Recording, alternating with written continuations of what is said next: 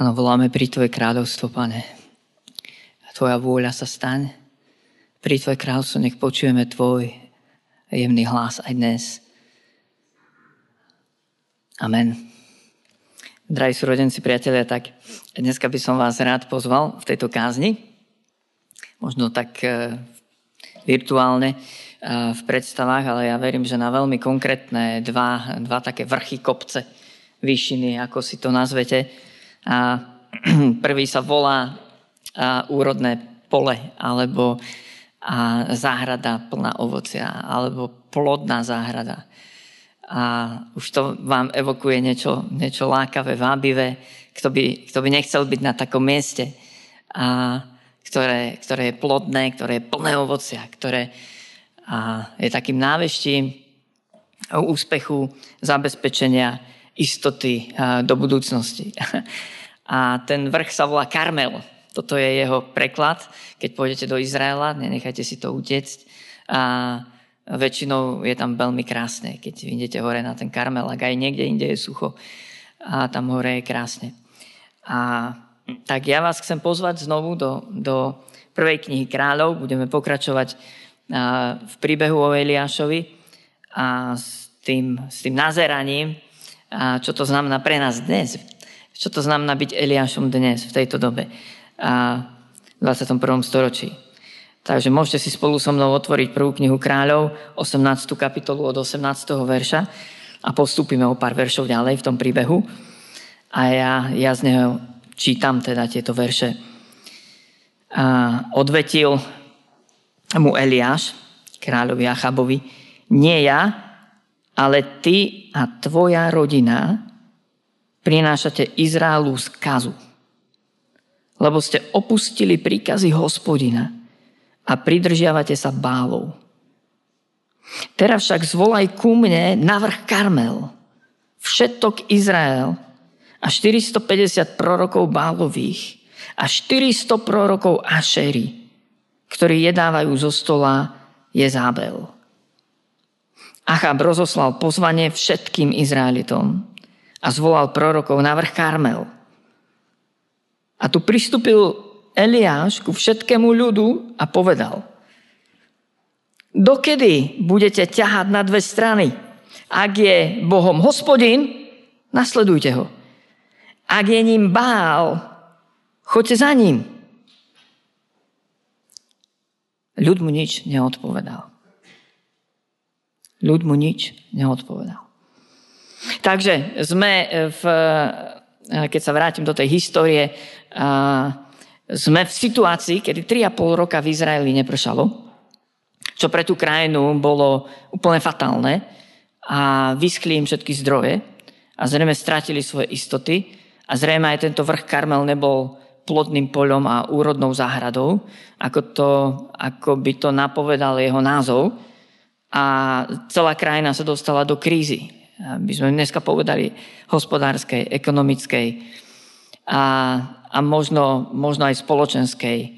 Áno, možno Združenie miest a obcí Izraela naplánovalo nejaký štrajk, možno nejaké, nejaká podnikateľská komora a, a, a tak ďalej by, by protestovali proti opatreniam. A, je, je nádherné, ako sa to dá veľmi preniesť do tejto našej situácie, keď si predstavíte Izrael, v ktorom nepršalo 3,5 roka. A za tých 3,5 roka sa deje niečo, čo malo odtriasť e, modlami, ktoré mali e, v srdciach Izraelci. Celá tá generácia. Áno, my máme pred očami Bála a, a, a Aštartu. Bál bol bohom dažďa a búrky, a, a Ištár alebo Aštarta bola bohyňou plodnosti. A to znamená, táto dvojica znamenala, znamenala istým spôsobom zabezpečenie, poistenie a aj toho, aby bola vlaha a dážď, ktoré sú pre Izrael úplne kľúčové, aj toho, aby bola prosperita, stabilita, budúcnosť, nádej, trvalo udržateľný rozvoj a, a čokoľvek si do toho dosadíte. A to neboli len pohanské modly, áno, boli to demonické modly, Ale prečo tí ľudia eh, boli otvorení tomu, sa otvoriť takémuto pohanskému eh, modlárstvu? Lebo inklinovali vo svojich srdciach k tomuto modlárstvu, k tomuto zabezpečeniu. To sú modly v srdci. A takú, taký názov som dal aj tejto dnešnej časti. Budeme hovoriť o modlách, a budeme hovoriť o modlách v srdci. Dneska by sme mohli povedať, Michal, ale dneska tu nie sú oltáre, nekláňame sa nejakým sochám, a neprinášame nejaké a verejné a obete. A, a opak je pravdou. Ja osobne som presvedčený, nielen ja, nielen ja, že žijeme vo vysokom modlárskej spoločnosti, generácii, a aj keby sme nežili v spoločnosti, ktorá je naklonená takýmto modlám, ako sú sex, peniaze, úspech, stabilita, zabezpečenie, prijatie, pocit dôležitosti, hodnoty, mojej identity a tak ďalej. Aj keby sme nežili v takejto generácii, ktorá to naozaj modlársky uctieva, hľadá a prináša tomu obete, niekedy aj krvavé obete, a keď si len predstavíte, ja neviem, dievčatá, ktoré začnú sa kláňať modle svojej krásy a, a chcú uh, vyzerať úplne top a, a prepadnú, prepadnú bulimi a, alebo na druhej strane sa vrhajú z jedného uh, objatia mužského do druhého, to sú hrozné obete. To sú hrozné obete, ktoré tí ľudia prinášajú. Keď si predstavíte podnikateľa, ktorý obetuje vlastnú rodinu alebo zdravie len kvôli tomu, že, že sa klania nejakému, nejakému zisku a istote zabezpečeniu. Keď si predstavíte, koľko mužov prináša krvavé obete tomu, aby boli dôležití, aby boli tí, ktorí niečo dokázali a ktorí si vyslúžia od okolia obdiv. Toľko mužov sa kláňa tejto modle hlboko vo svojom srdci. Aj keby sme nežili v takejto modlárskej spoločnosti, Biblia nám hovorí, že srdce človeka je továrňou na modly. Továrňou na modly. Možno to máme v tom výroku, že pán Boh, keď stvoril človeka, po jeho páde videl, že inklinuje k zlému. Dokonca je tam tak smutný výrok, že pán Boh oľutoval, že stvoril človeka máme tendenciu utekať úplne opačným smerom ako k Pánu Bohu. Tri a pol roka nepršalo. A pán Boh otriasal týmito modlami a ukazoval, že ani Bál, ani Ištar nedávali odpovede. A nech prinášali akékoľvek obete, a nech sa snažili akokoľvek, a nebola z toho ani prosperita, ani istota, ani zabezpečenie, ani úroda, ani ovocie. Pán Boh vyzliekal tie modly do naha. Tri a pol roka. Bolo úplne evidentné, že tá cesta nevedie. Ale zároveň otriasal aj modlami v srdciach ľudí a v tej spoločnosti. A, a zrejme si dávali veľmi vážne otázky. A kde je Boh? A prečo sa toto celé deje?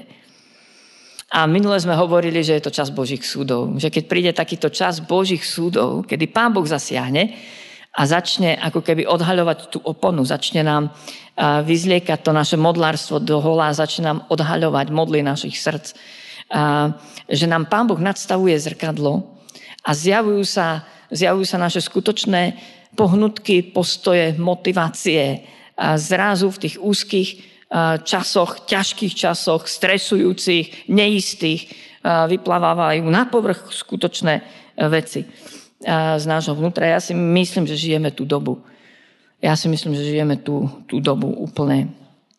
A, a mohli by sme skúmať Achaba a Jezabel, ináč stojí to za to, je to veľmi silné štúdium, ale dnes na to nemáme čas. A ja možno zhrnem len zjednodušene 7P, ktoré pán Boh nám v tom príbehu a podľa mňa aj v ich historickej dobe, ktoré pán Boh odhalil na vláde Achaba a Jezabel. A, a ja si myslím, že ich vidím dnes.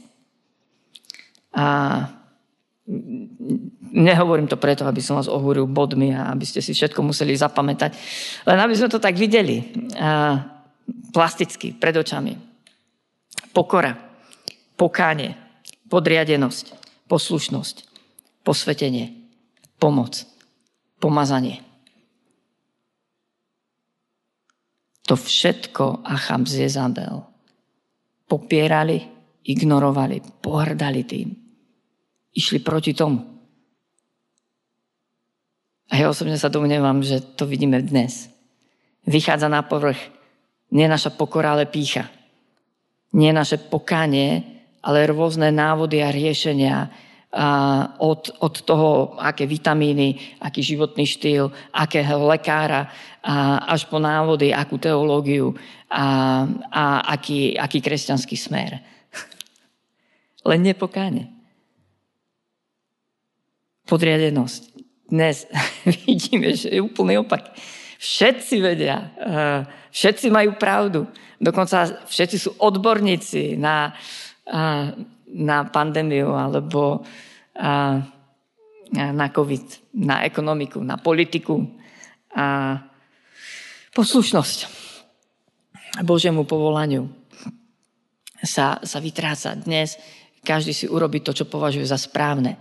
Každý chce posluchnúť svoje pohodlie alebo, alebo svoje nutkanie. To čo, to, čo on si vyberie. Každý si vyberá svoju cestu posvetenie, oddelenie sa pre Pána Boha dnes je veľmi zriedkavé. Nevidím ho. A pomoc, schopnosť prijať pomoc niekoho iného. A takisto skôr sa snažíme sa zabezpečiť a pomôcť si sami. A hľadáme pomoc hoci kde inde. A dokonca opúšťame zhromaždenia, opúšťame užšie, hlbšie e, vzťahy v cirkvi a opúšťame Pána Boha. Pomazanie je posledné pečko, siedme. A kde dnes, ako keby sme nerátali s Božou mocou a s Božou zvrchovanosťou v dnešnej dobe. A, a konšpirujeme, bojíme sa. Ako keby Pán Boh už nesedel na svojom tróne a nemal úplne všetku vládu a moc. Ako vždycky mal, má a bude mať. A, ale nechcel som veľmi rozoberať e, kráľa Achaba Jezabel, možno niekedy inokedy. A v čase Božích súdov však e, prichádza Božie zrkadlo, ktoré odhaľuje motívy. A odhaľuje ich v našej spoločnosti veľmi silne. Odhaľuje ich v cirkvi veľmi jasne v dnešnej dobe. A čo je modla? Čo je modla? Ja som našiel jednu definíciu mimochodom v knižke e, Timothy Kellera Falošní bohovia. Veľmi odporúčam túto knižku. A už, už z toho, ako vidíte, aká je hrubá, tak asi z toho vieme dedukovať, že venovať sa modlám v dnešnej dobe je naozaj obrovská téma, že to sa nedá v mojich 20 minútach a, a stihnúť. A to sa už blížim k polovičke. A čo je modla? Timothy Keller hovorí, že je to čokoľvek, čo je pre teba dôležitejšie ako Boh, čokoľvek, čo zaujíma tvoje srdce a myšlienky viac ako Boh, čokoľvek, od čoho očakávaš, že ti dá to, čo môže dať iba Boh. A to je veľa dobrých vecí veľa hodnotných, nádherných vecí. Čokoľvek, čo je pre teba dôležitejšie ako Boh. Čokoľvek, čo zaujíma tvoje myšlienky, tvoje srdce viac ako Pán Boh. A čokoľvek, od čoho očakávaš, že ti dá to, čo ti môže dať v konečnej fáze naozaj iba Pán Boh. Iba Pán Boh. Iba Pán Boh. A, a prosím, poďme si spolu Eh, otvoriť Evangelium podľa, podľa Matúša, 6. kapitolu. A, a ja si myslím, že tam je ako keby taká dvojička tejto situácie na vrchu Karmel. Prosto také, a, také novozmlu, novozmluvný vrch Karmel. Hej? A, na ktorý nás nezavolal Eliáš, ale pán Ježiš. Evangelium podľa Matúša 6. kapitola 24. verš. Nikto nemôže slúžiť dvom pánom. Buď jedného bude nenávidieť a druhého milovať. Alebo k jednému bude lipnúť a druhým pohrdať. Nemôžete slúžiť Bohu aj mamone, alebo majetku, zabezpečeniu, bohatstvu. A to slovo má, má celý ten, celú škálu významov. Prosto e, to, z čoho vieme čerpať, čo je našim zdrojom na tejto zemi, a čo nás môže naplniť, zabezpečiť. A, a, ale na tomto konkrétnom mieste sa myslí viac na finančné a materiálne zabezpečenie človeka, mamon. Majetok. A pán Ježiš, veľmi podobne ako Eliáš, a toto je hlas Eliáša. Toto je to, ako byť Eliášom dnes. Toto je ten Eliášovský hlas, ktorý takisto aj dnes potrebuje jasne znieť, aj keď je nepopulárny, aj keď je boľavý, aj keď je ako blesk z jasného neba a, a prináša istým spôsobom znepokojenie, pohoršenie, pobúrenie. A toto je ten hlas. Nemôžete slúžiť dvom pánom. Modlárstvo totiž to nie je o tom, že my odpadneme od Pána Boha a zaprieme ho. Ani Izraelci neodišli od hospodina úplne. Podobne ako máme v príbehu Zlatého telaťa, ináč to je tiež krásny, a veľmi silný a ťažký príbeh.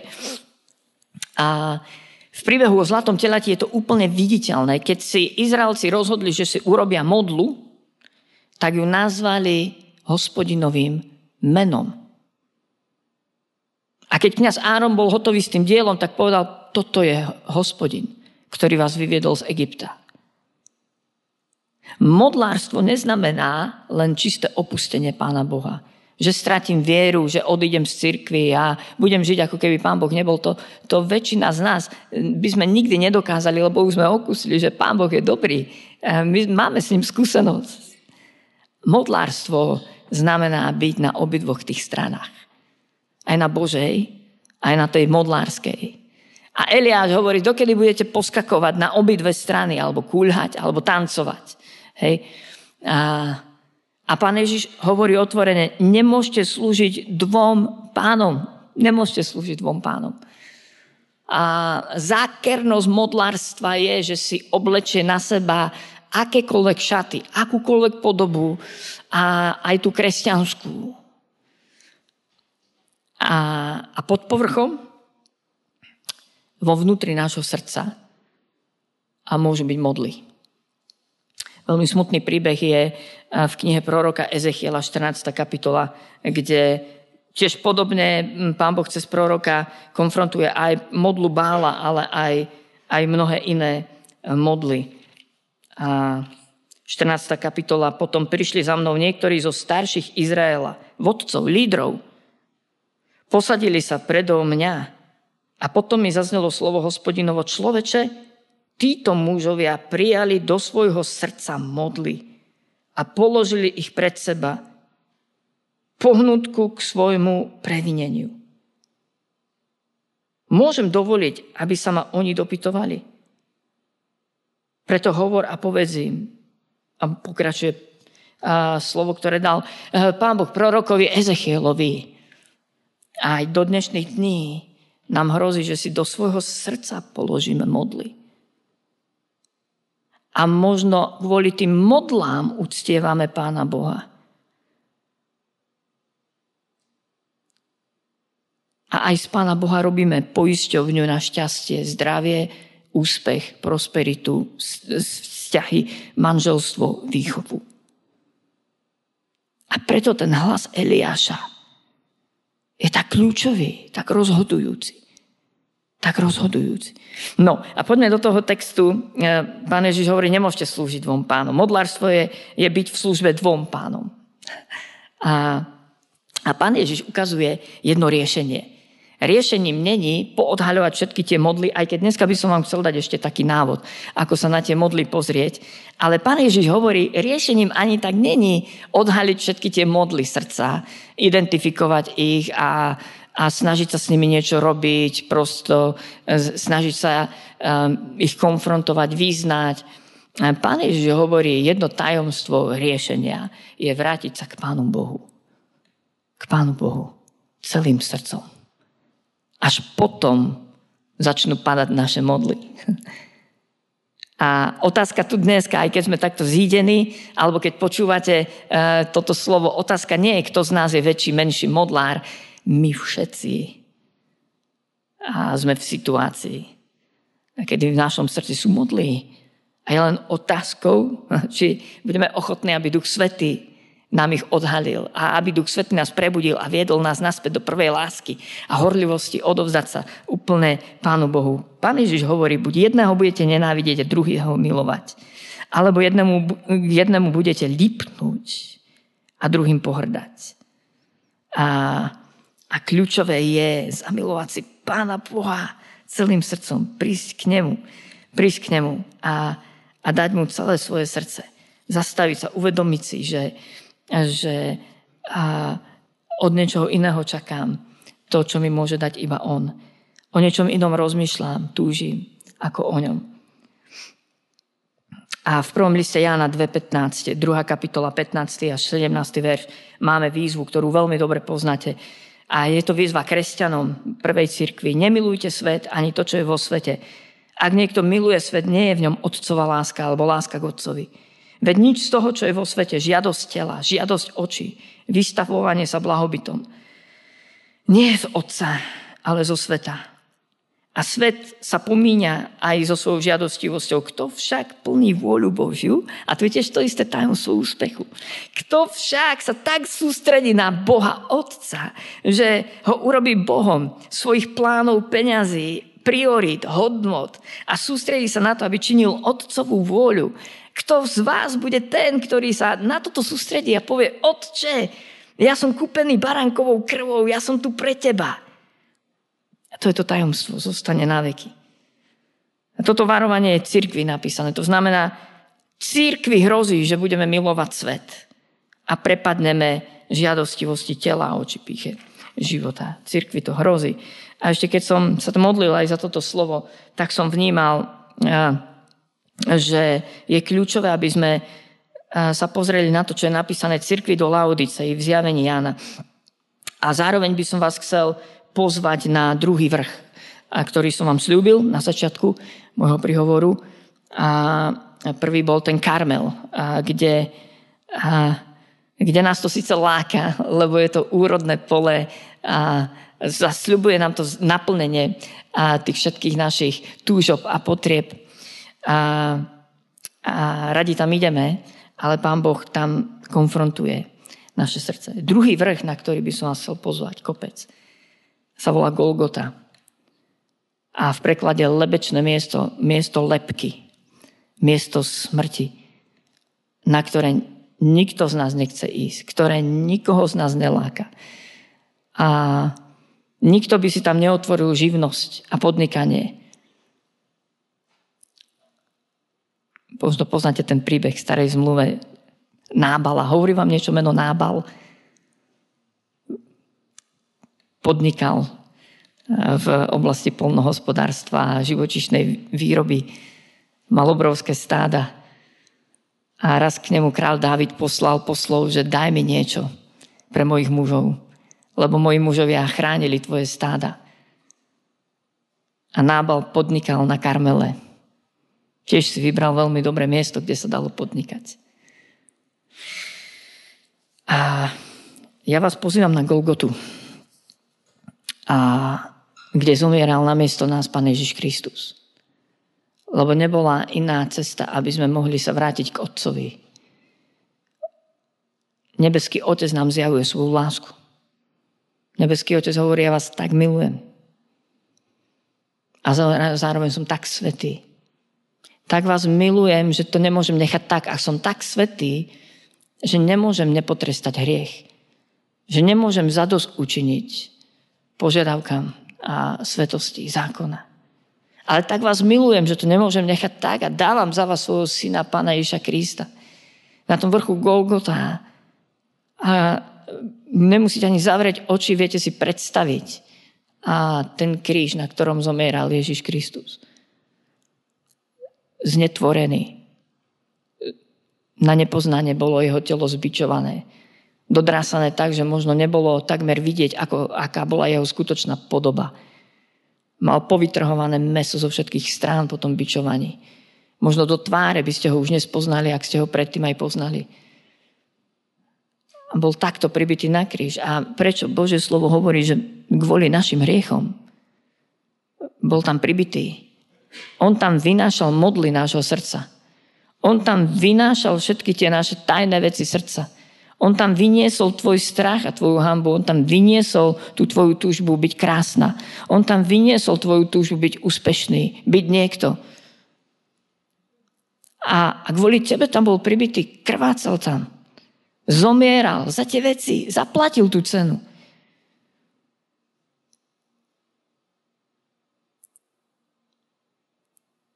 Bože slovo hovorí, že tou krvou sme draho kúpení do jeho vlastníctva aby sme boli navrátení jemu, aby on, on bol našim Bohom, aby pán Boh mohol povedať o nás, toto je môj ľud, pomenovaný môjim menom. A, a my, aby sme povedali v ústretí nemu, náš Boh, ako jeho vlastníctvo. Aby sme opetovali jeho lásku, ktorou nás milovala, v ktorej nám dal úplne všetko podľa listu Rímanom 8. kapitola, či nám Boh v Kristovi nedal úplne všetko. Ako sa dá odpovedať na, na túto lásku? A podľa mňa tu je tajomstvo. Môžeme analyzovať modly našich srdc. Každý ich máme a každý máme nejaké. Ale podľa mňa to tajomstvo, ako môžeme z toho modlárstva výjsť, je uvidieť, že za nás bol prebodnutý Boží syn, baránok Boží, Ježiš Kristus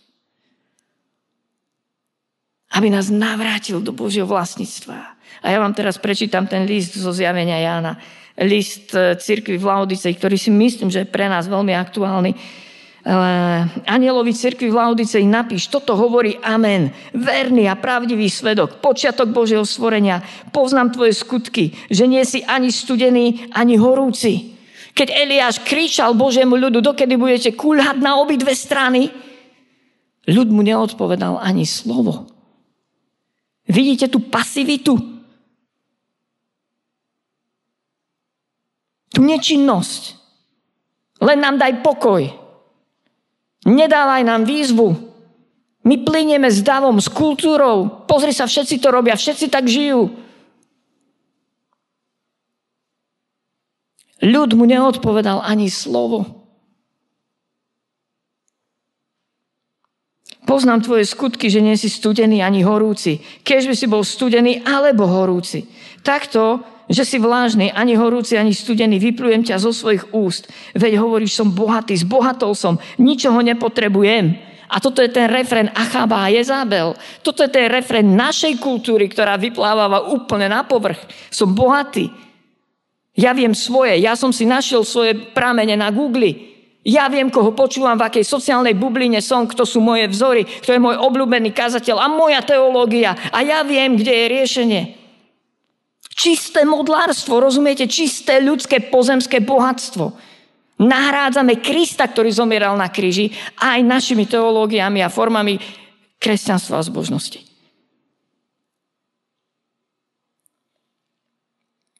Nikoho a ničoho nepotrebujem a nevieš, že si biedný, úbohý, chudobný, slepý a nahý. Rádim ti, kúp si odo mňa. A môžete pokračovať, čítať si ten, eh, ten recept, ten text z knihy Zjavenie Jána, z tohto listu v Laodicei. A rád by som vám dal na záver možno pár námetov, také štyri otázky, ktoré si môžeme položiť, ako, ako objaviť modly nášho srdca. Prvá je, a, a na čo myslíš v samote? Keď môžeš úplne vypnúť, keď si sám, už na nič iné sa nemusíš sústrediť. Na čo myslíš? Čo si predstavuješ? O čom snívaš, keď zaspávaš? Kam sa uberá tvoja mysel, tvoje srdce? Po čom túžiš? To je jeden zo spôsobov, kde sa zrazu ozvú modly.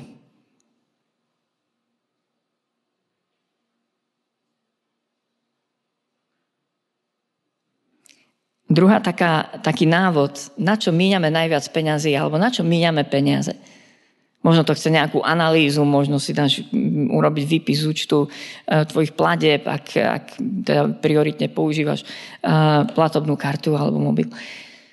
Ale porozmýšľaj, porozmýšľaj. A aj Božie slovo nám hovorí, že, že peniaze sú uh, lakmusovým papierikom, skúškou, ukážkou toho, kde je naše srdce, tam bude aj náš poklad. Uh, tretí taký návod, ako možno objaviť modly, a to je hlavne pre kresťanov. A, a čo, ako reagujeme a v situáciách, keď máme nevypočuté modlitby a kedy zažijeme sklamanie, čo sa s nami stane ako kresťanmi? A je to pre nás dôležitá vec. A niekedy vtedy sú zjavené modly. Možno je to modla tvojej hrdosti. Ty nedokážeš odpustiť. Ty sa s tým nedokážeš zmieriť, ty cez to nedokážeš prejsť. Tam si stroskotal a drží a si tam prosto. A možno sa nahnevaš aj na Pána Boha, nevypočul tvoju modlitbu a pritom to bolo tak kľúčové, tak dôležité. A sú to ťažké veci, to sú hrozne ťažké veci. Nejako nepodceňujem našu emocionalitu a náš zápas, ktorý zažívame, keď nemáme vypočuté modlitby a keď prežívame sklamania alebo hrozné ťažké straty, keď nám zomrie napríklad niekto blízky. Nejako to nepodceňujem. Ale niekedy je to ako reflektor, ktorý ukazuje naš, našu modlu. A štvrtú takú vec sú city, emócie, ktoré nedokážeme ovládať. Čo sú tvoje emócie, ktoré nevieš ovládnuť? Prosto povieš, ja si neviem pomôcť. Keď vybuchneš v hneve, prosto. Ja si neviem pomôcť. Mňa tak vytočil. To je, to tak hrozné. Ja som musel prosto. Alebo keď ťa prevláda depresia, melancholia, úzkosť. Niekedy toto ukáže modly tvojho srdca. No mal som pre vás ešte pripravených 10 modiel, 10 okruhov, pozor, iba okruhov modiel. ale pre krátkosť času sú teologické modly sú sexuálne modly, sú magické alebo rituálne modly, politické, ekonomické modly, rasové, národnostné, sú modly vzťahov, sú uh, náboženské modly. A o, o nich som asi dneska hovoril asi najviac. A, a potom sú kultúrne modly. A potom sú skryté modly, desiatá oblasť. Skryté modly našich srdc a ktoré sú odhalené napríklad pri tejto vete. Život má len vtedy zmysel, keď ja stojím za to a to je vtedy, keď môžete si doplniť. Keď ma miluje táto osoba. Keď mám takýto príjem. Keď som v tejto sociálnej vrstve.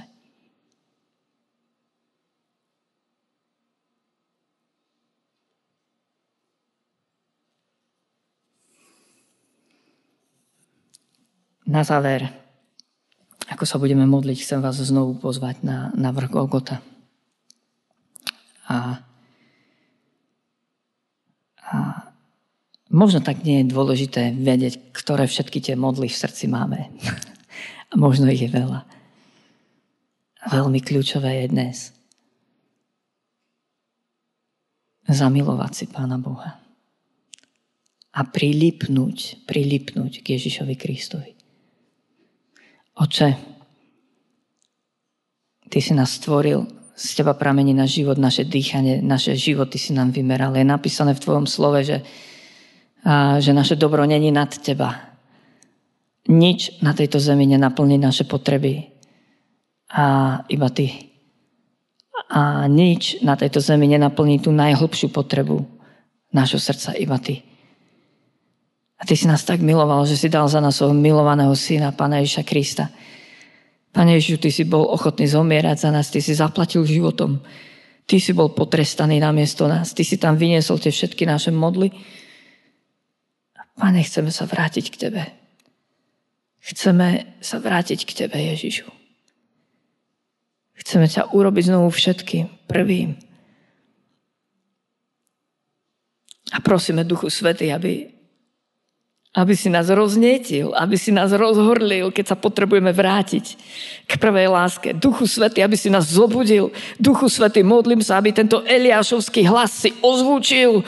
Duchu Svety, modlím sa, aby si nás zobudil v týchto dňoch, aby si nám dal milosť zamilovať si baránka Božieho a vrátiť sa do vlastníctva, do majetku, byť majetkom Otca nebesiach.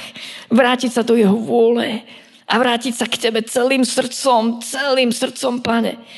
Tak ako hovorí tvoje slovo, že milovať budeš Pána Boha celým srdcom, celou myslou, z celej sily a sú blížno ako seba samého. Pane, navráť nás k Tebe. Amen.